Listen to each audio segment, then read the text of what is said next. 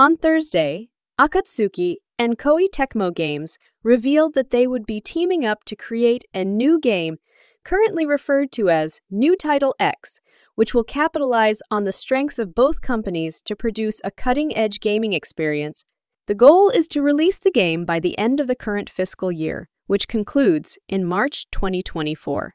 In addition, Akatsuki and Too Kyo Games jointly announced their Tribe 9 undertaking in 2021, encompassing a TV anime, a mobile 3D action role playing game, and a webtoon.